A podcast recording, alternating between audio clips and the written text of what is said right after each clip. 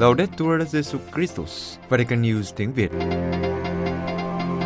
Radio Vatican, Vatican News tiếng Việt. Chương trình phát thanh hàng ngày về các hoạt động của Đức Thánh Cha, tin tức của Tòa Thánh và Giáo hội Hoàn Vũ được phát 7 ngày trong tuần từ Vatican và Roma. Kính mời quý vị nghe chương trình phát thanh hôm nay thứ ba 22 tháng 6 gồm có Trước hết là bản tin Tiếp đến là một giáo hoàng và người trẻ. và cuối cùng là gương chứng nhân. Bây giờ kính mời quý vị cùng Xuân Khánh và Ngọc Huynh theo dõi tin tức. Nhà sáng lập Liên minh châu Âu Robert Schuman được tôn lên bậc đấng đáng kính. Vatican Ngày 19 tháng 6, trong cuộc tiếp kiến dành cho Đức Hồng Y Marcello Semeraro, Tổng trưởng Bộ Phong Thánh, Đức Thánh Cha đã cho phép công bố sắc lệnh nhìn nhận các nhân đức anh hùng của ông Robert Schuman, một trong những nhà sáng lập Liên minh châu Âu, cũng như công nhận sự tử đạo của 10 nữ tu người Ba Lan bị Hồng quân Liên Xô sát hại vào cuối Thế chiến thứ hai. Ông Robert Schumann sinh năm 1886 và qua đời năm 1963. Ông là một tín hữu công giáo người Pháp, dấn thân vào hoạt động chính trị như việc truyền giáo và phục vụ, một hành động vâng theo Thánh Ý Chúa, được thực hiện trong kinh nguyện và được nuôi dưỡng bởi thánh thể hàng ngày. Từ tháng 9 năm 1940 đến tháng 4 năm 1941, ông bị mật vụ Gestapo của Đức bắt và giam tù. Sau khi trốn thoát, ông đã sống như một người nhập cư bất hợp pháp cho đến khi chiến tranh kết thúc, chủ yếu ẩn náu trong các đan viện và tu viện. Sau chiến tranh, ông được bầu vào Quốc hội lập hiến năm 1945 và 1946. Sau đó, với tư cách là Thứ trưởng, ông đảm nhận các chức vụ quan trọng trong chính phủ Pháp, Bộ trưởng Tài chính, Thủ tướng, Bộ trưởng Ngoại giao, Bộ trưởng Tư pháp, trở thành điểm tham chiếu đạo đức cho đất nước và dấn thân xây dựng một hệ thống chung để phát triển kinh tế và xã hội. Cùng với Konrad Adenauer và Alcide de Gasperi, ông Schumann được coi là cha đẻ của châu Âu thống nhất. Công việc của họ đã dẫn đến Hiệp ước Roma thành lập Cộng đồng Kinh tế châu Âu vào ngày 25 tháng 3 năm 1957. Năm 1958, ông được bầu làm chủ tịch đầu tiên của Nghị viện châu Âu mới. Năm sau đó, ông bị một dạng sơ cứng não nặng. Không thể tiếp tục sứ vụ của mình, ông được bổ nhiệm làm chủ tịch danh dự của Hội đồng Nghị viện châu Âu. Ông qua đời tại Suisse ở Pháp vào ngày 4 tháng 9 năm 1963, hưởng thọ 77 tuổi. Đức Thánh Cha cũng cho phép Bộ Phong Thánh công bố sắc lệnh nhìn nhận sự tử đạo của 10 nữ tu dòng các nữ tu Thánh Elizabeth bị sát hại ở Ba Lan trong thời Xô Viết chiếm đóng. Như thế các chị sẽ được tuyên phong chân phước. Tất cả các chị bị Hồng quân Liên Xô sát hại tàn bạo ở nhiều nơi khác nhau từ tháng 2 đến tháng 5 năm 1945, khi đang phục vụ chăm sóc người bệnh và người già một trong số họ, Sơ Maria Rosario Siulin, bị khoảng 30 binh lính hãm hiếp và bị giết vào ngày hôm sau. Bạo lực của quân đội Liên Xô đối với các nữ tu cho thấy sự căm ghét của họ đối với đức tin và đặc biệt là người công giáo.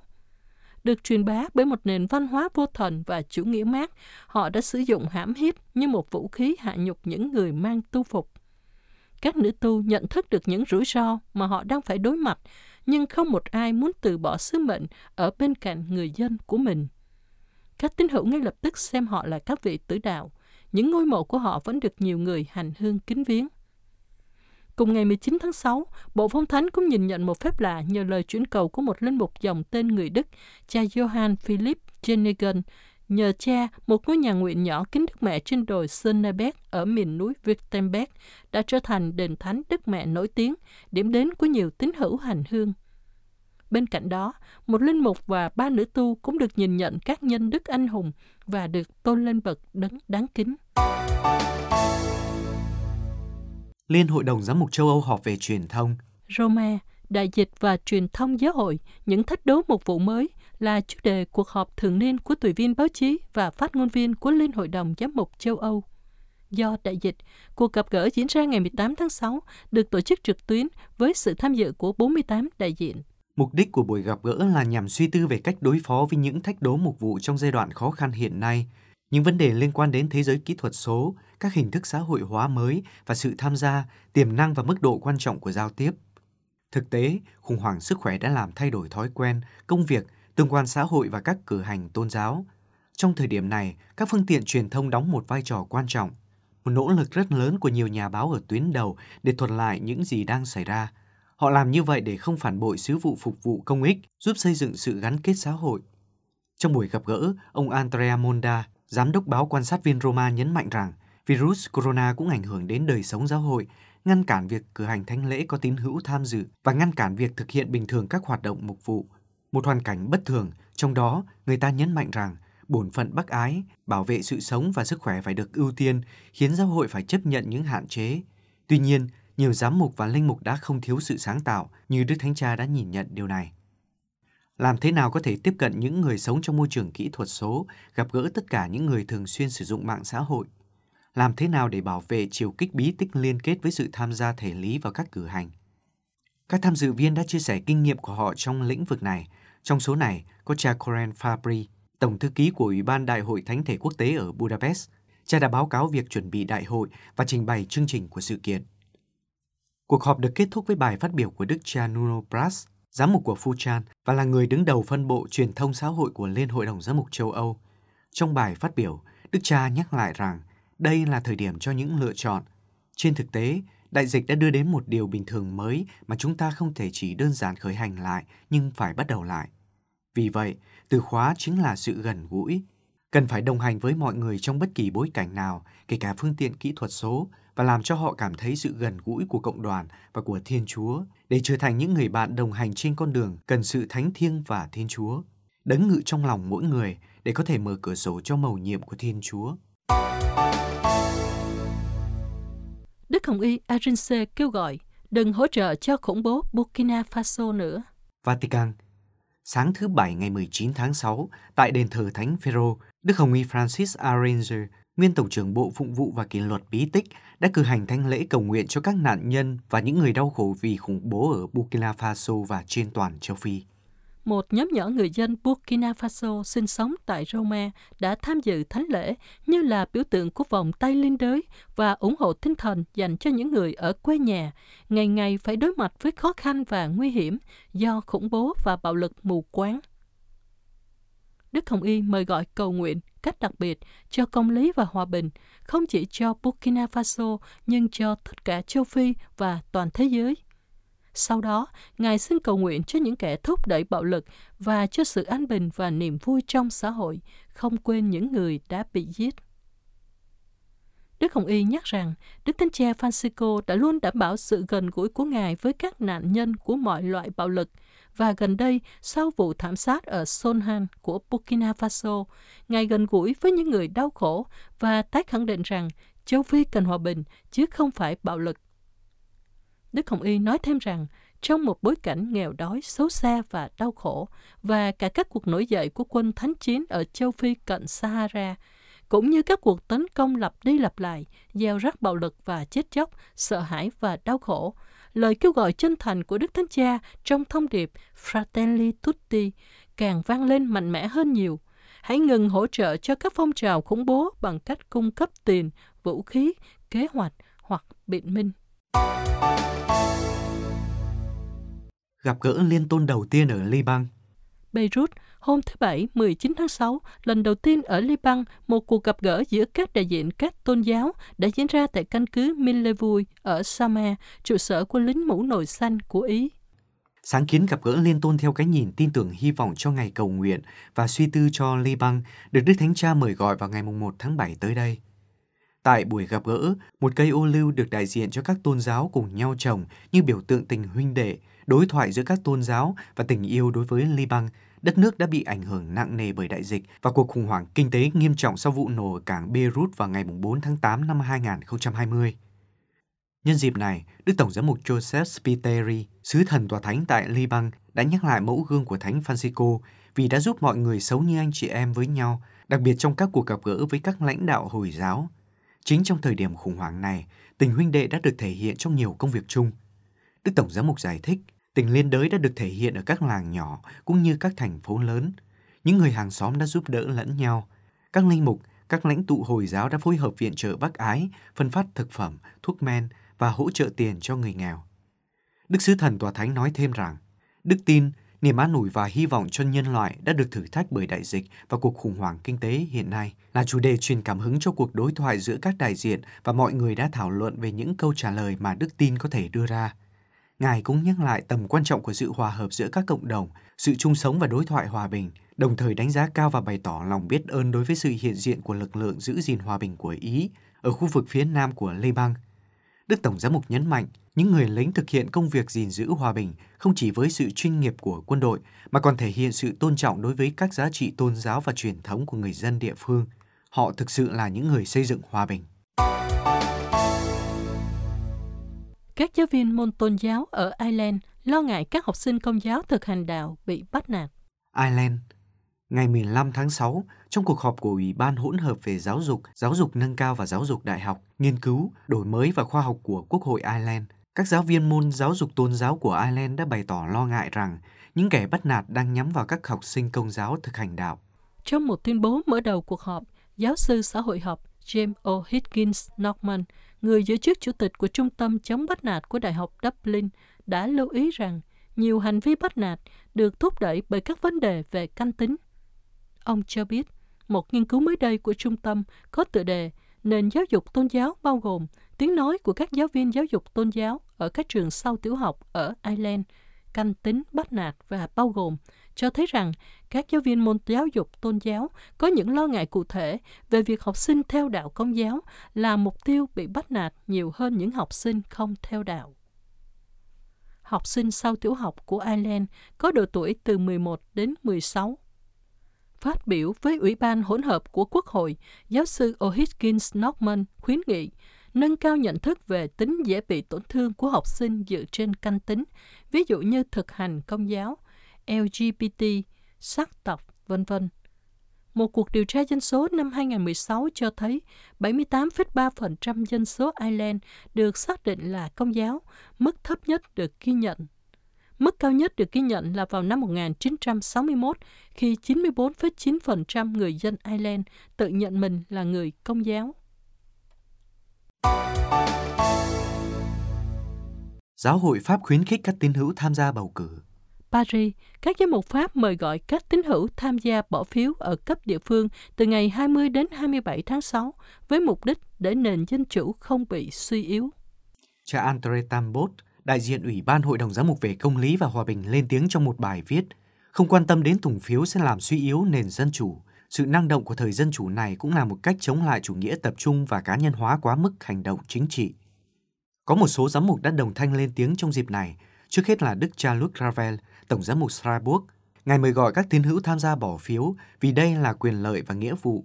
Do đó, nếu không tham gia bầu cử sẽ là một sự thiếu sót và làm tổn hại cho nền dân chủ. Việc bỏ phiếu phải được thực hiện theo lương tâm chứ không theo cảm xúc, bị ảnh hưởng bởi tin tức thời sự hay tin đồn.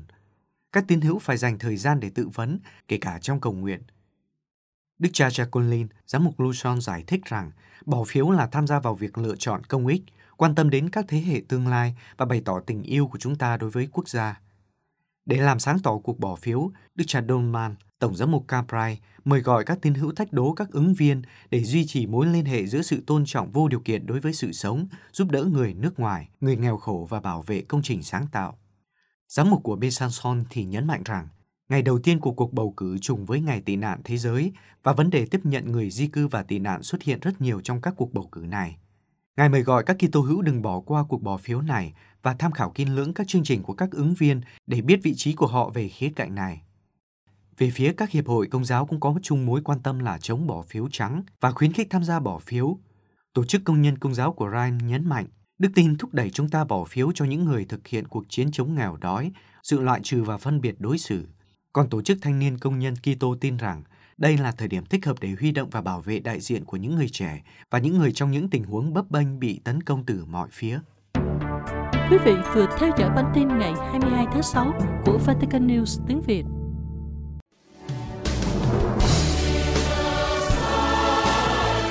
Vatican News tiếng Việt Chuyên mục Giáo hoàng và người trẻ.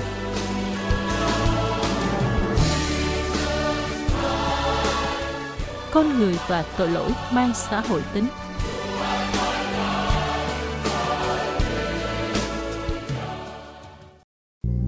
Xin chào chào, mừng các bạn quay trở lại với chương trình Giáo Hoàng và Người Trẻ. Và như thường lệ với người dẫn là mình, Cơ Buồn. Và Trung Hưng Các bạn thân mến, chương trình Giáo Hoàng và Người Trẻ là một không gian gặp gỡ giữa những giáo huấn và quan điểm của giáo hội. Với những quan điểm suy tư và chia sẻ của những bạn trẻ hôm nay. Chương trình là nhịp cầu kết nối tư tưởng. Là không gian kết nối tiếng nói. Và chung tay vào hành động vì tin mừng các bạn nhé. Vâng các bạn thân mến, Hôm nay mình muốn chia sẻ với các bạn về một giấc mơ, về một khung cảnh con người với các mối tương quan. Và qua chính cái mối tương quan với Chúa nè, với người khác, rồi với chính mình và đặc biệt là với thiên nhiên nữa, con người nhận thấy ở nơi đó một giá trị độc đáo nơi chính mình, một cái giá trị mà có tính hài hòa và có lẽ là từ ban đầu con người đã có đó. Một cái giấc mơ đúng đẹp đúng không bạn trẻ? Ủa thầy ơi thầy ơi tỉnh tỉnh tỉnh tỉnh mơ gì giờ này thầy? Nếu mà thầy không tỉnh là bây giờ là có khi là con với thầy là mơ về một phòng thu chuẩn bị đóng cửa luôn đó thầy. Ok ok tỉnh liền tỉnh liền. Chứ không thôi là phòng thu đóng cửa là khỏi có chương trình giáo hoàng và người trẻ luôn á. tỉnh liền tỉnh liền đúng không? Đó đó thấy chưa? Thế mới nói là con người ta cần phải có những cú hích để làm tỉnh những giấc mơ đúng không thầy? Ờ thì dạo này qua mấy kênh ở trên youtube á mình thấy người ta giật tít những cái dòng tiêu đề đó là mơ chung số nè rồi mơ hết covid nè rồi trái mơ năm nay một ký là bao nhiêu tiền nè? Rồi có người thì mơ năm nay hết thiên tai rồi cho mọi sự bình yên nữa đó. À, rồi à, có người là mơ hết ế đó thầy. Tại vì à, mọi người bảo rồi không ai đánh thuế giấc mơ nên là cứ mơ là mơ cho đáng là vậy đó.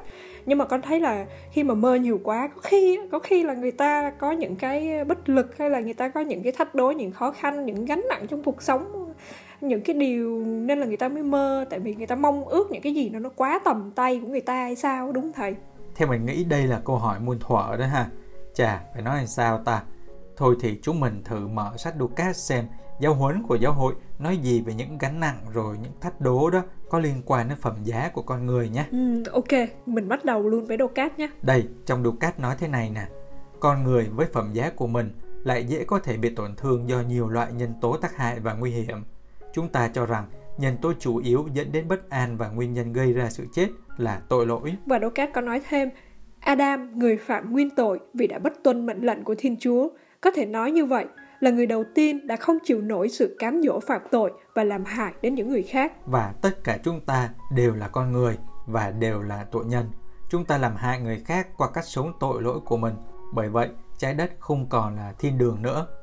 Đó đó, bạn trẻ có thấy những cái gánh nặng với những thách đố mà hồi nãy bạn trẻ nói chưa? Ồ, khi mà nghe cái câu cuối là trái đất không còn là thiên đường á thầy, tự nhiên làm con nhớ tới một cái khoảng thời gian mà dường như là mình không muốn đọc báo, mình không muốn mở mạng xã hội và mình sợ ra đường tại vì ngày nào tự nhiên lên mạng, cái tin đầu tiên mà mình thấy là những cái tin mà ờ, cướp giật rồi ờ, tranh chấp rồi ờ, đâm chém đủ kiểu mà mình thấy sợ cái việc mà mình phải ra đường mà mình cảm thấy một ngày của mình bắt đầu với những tin rất là tiêu cực mà mình tự đặt câu hỏi là mình đang sống trong một môi trường nào đây và con người ở trong cái thế giới như thế nào vậy?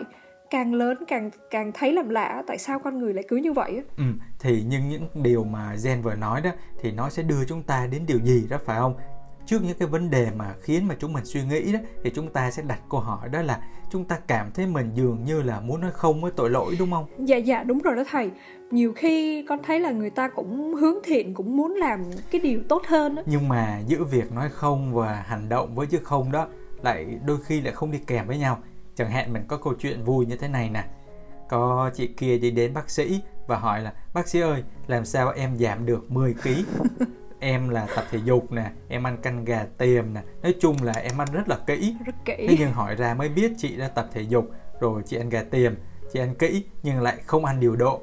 À là kiểu như mà tụi con bây giờ đó muốn khỏe muốn đẹp body săn chắc nhưng mà bỏ bữa lại không tập thể dục mà lại suốt ngày trà sữa đó nên mà mình muốn mượn câu chuyện vừa rồi á, để cho thấy rằng đó là à, chúng mình đôi khi là muốn cải thiện cuộc sống nè muốn nhiều điều Đúng tốt rồi. hơn nhưng có một điểm mà chúng mình có thể lưu ý mà mình sẽ trích ở trong Ducat để nói về vấn đề này Ồ. như thế này nè thực ra thì mọi lúc chúng ta đều có thể nói không với tội nhưng quyền lực của tội đó đã đi đến tận cùng bản chất con người tới nơi tự do cư ngụ vì vậy mà con người cố tình làm điều ác đó. Ờ khi mà nghe tới đây ấy, thì tự nhiên con vừa gọi là gợi nhắc mà vừa cũng là nhận thức lại là cái sự mình con người mình có một cái bản chất rất là yếu đuối và dễ sa ngã.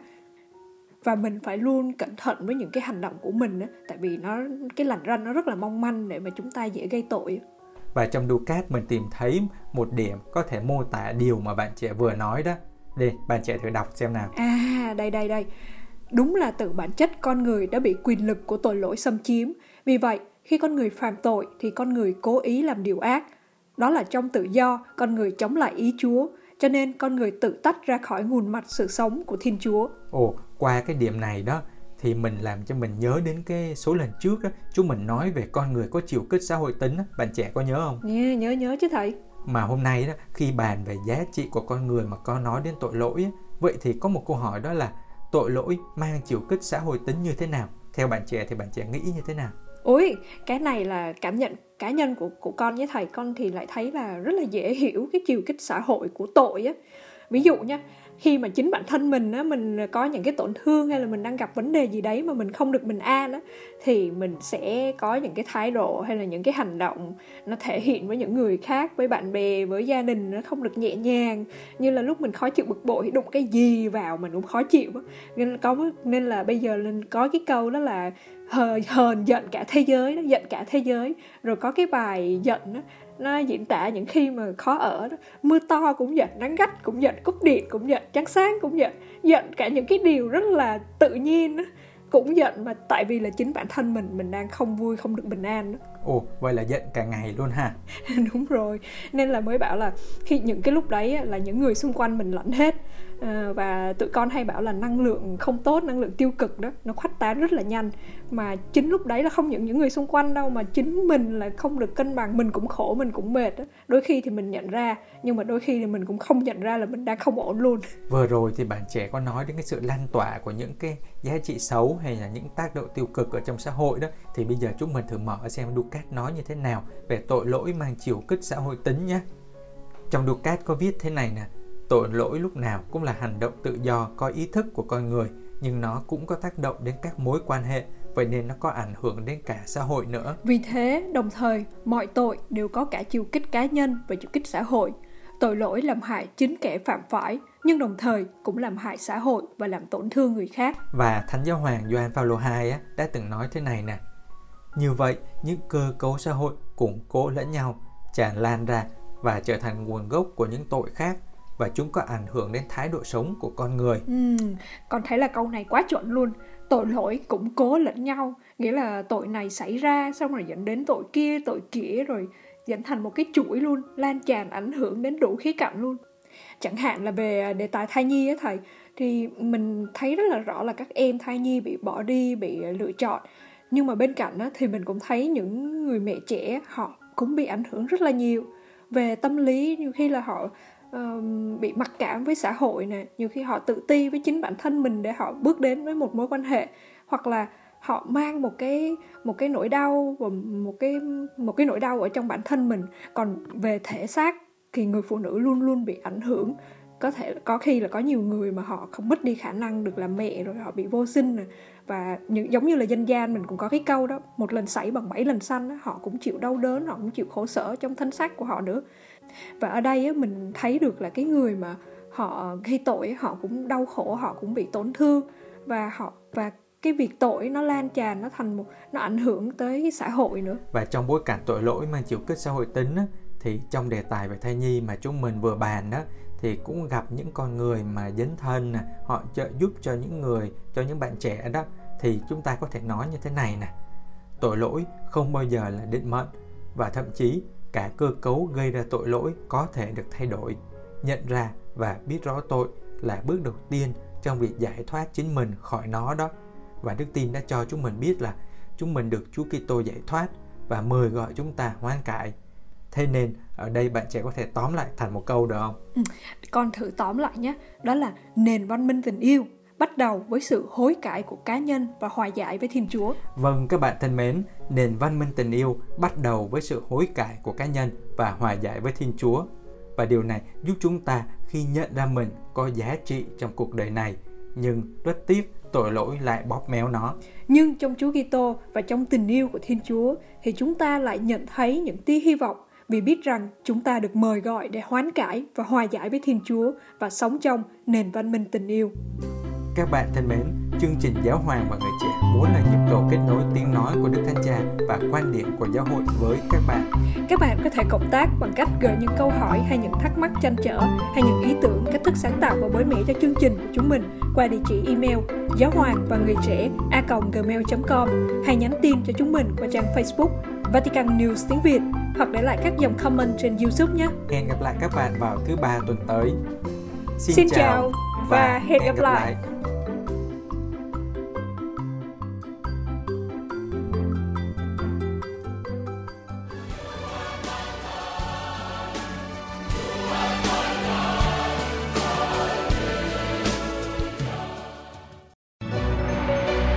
Vatican News tiếng Việt Chuyên mục Gương chứng nhân Đôi vợ chồng tha thứ cho tài xế đã tông chết ba đứa con. Nếu Chúa Giêsu có thể tha thứ cho tôi, tôi có thể tha thứ. Đó là một ngày hè nóng nực, khi ông bà Danny và Leila Abdallah nhận được tin báo ba đứa con của họ đã thiệt mạng trong một vụ tai nạn xe hơi. Họ không bao giờ tưởng tượng rằng lần cuối cùng họ nói chuyện với các con của mình là khi cho phép chúng đi bộ xuống một lối đi bộ ở thành phố Sydney để mua kem. Vài phút sau, một chiếc xe hơi đã tông vào ba đứa con của họ, 9, 12 và 13 tuổi, và cuộc đời của họ đã thay đổi mãi mãi.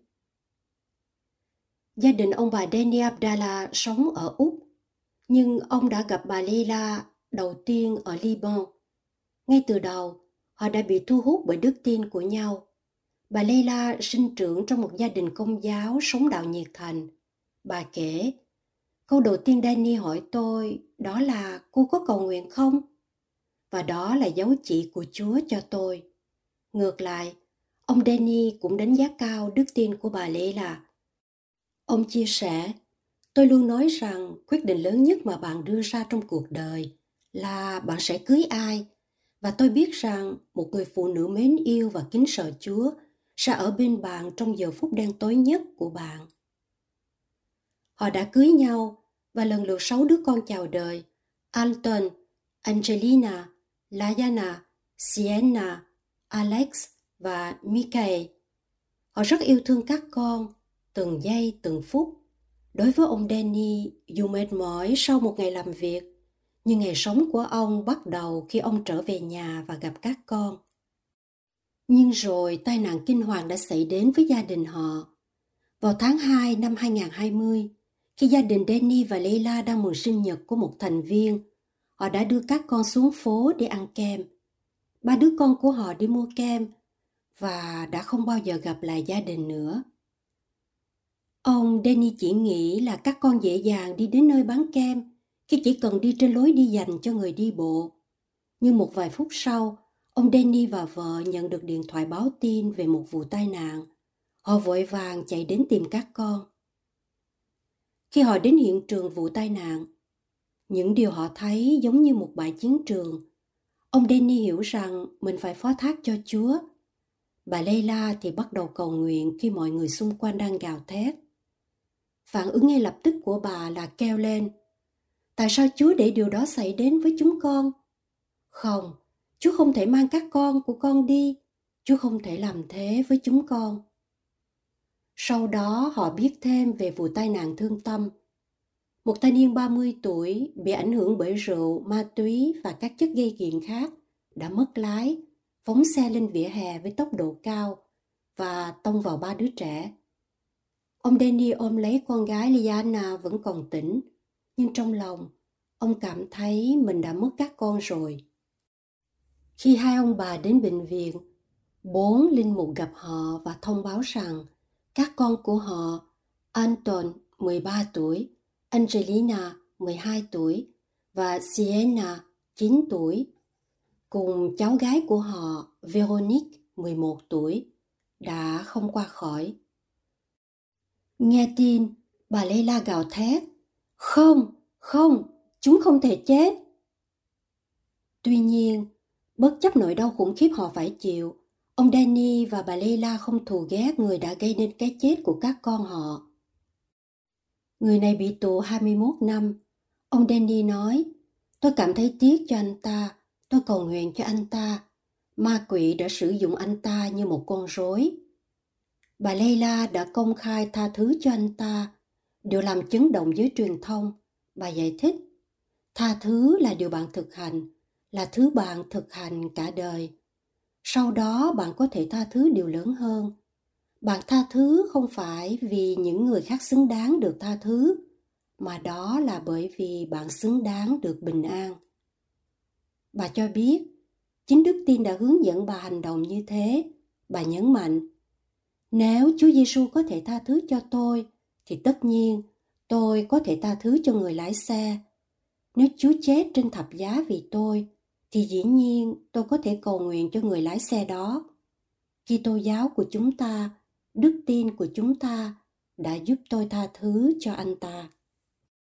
Ngày 4 tháng 6 vừa qua, trong cuộc trò chuyện với chương trình tin tức chuyên sâu của mạng lưới truyền hình Lời Vĩnh Cửu, bà đưa ra một sứ điệp cho các khán giả. Hãy nhớ rằng, nếu Chúa Giêsu vác thập giá của mình, chúng ta cũng phải vác thập giá của mình và đi theo người. Và trên trái đất này, khi chúng ta đang sống, hãy tận hưởng từng khoảnh khắc, ôm gia đình thật chặt, hôn con cái, đừng coi thường điều gì, vì bất cứ điều gì cũng có thể thay đổi trong chớp mắt.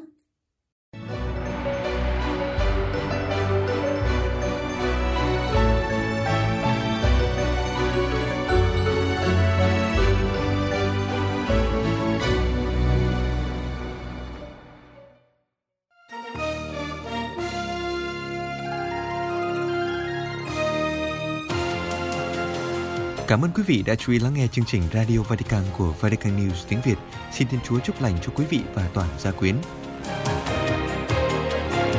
Laudetur Jesu Christus, ngợi khen Chúa Giêsu Kitô.